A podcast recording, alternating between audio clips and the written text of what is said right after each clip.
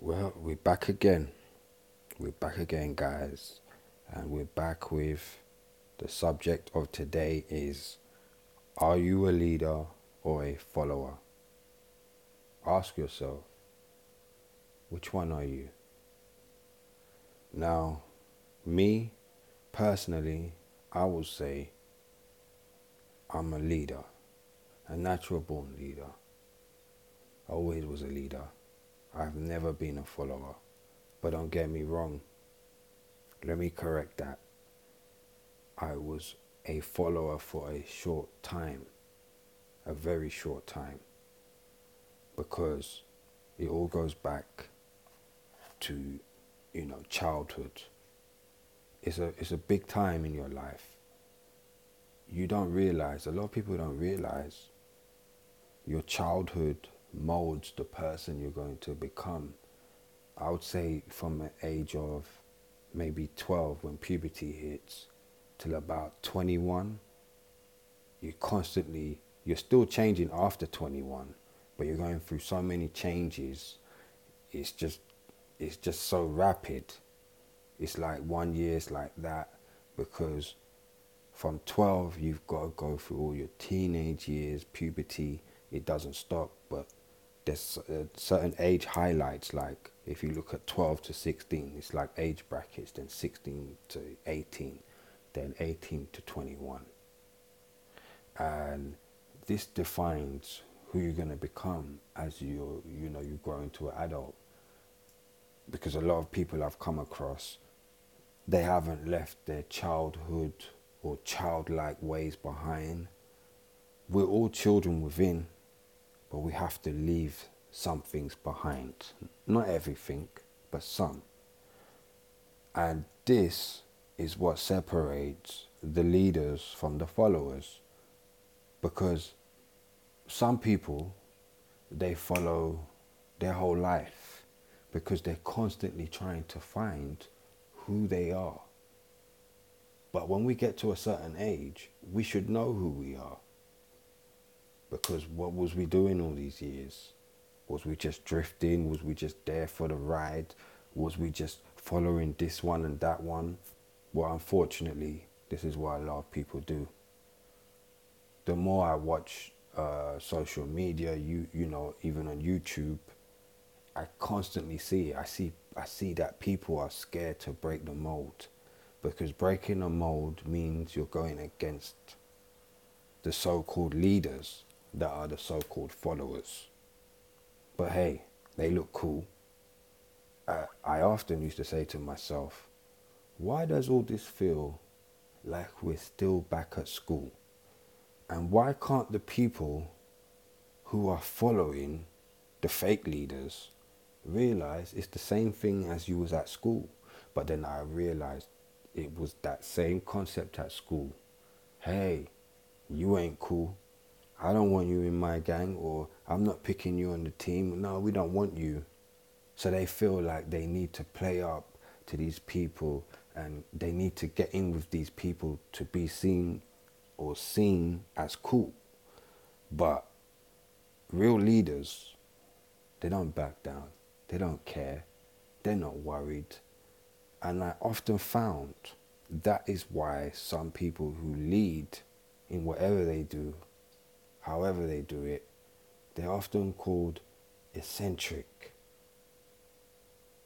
Now, I don't mind being called an eccentric person because as the years went on, I realized hey, there's nothing wrong with being different. This is what defines again a follower from a leader. Um, my main example of be- becoming a great leader was I used to watch a lot of, you know, lion wildlife documentaries. And what I used to see was a lion is has to be a leader, a natural born leader. From the time a lion is born, that is his destiny. He is going to be a leader whether he wants to or not, or he can be a follower.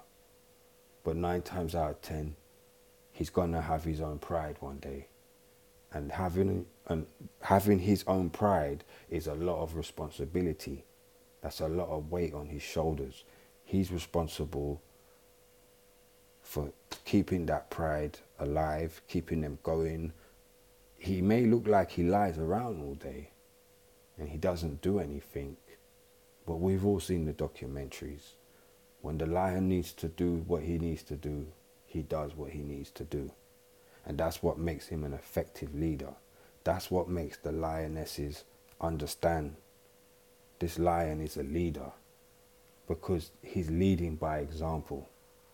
Sometimes you'll see in the documentaries, maybe three of them come against him.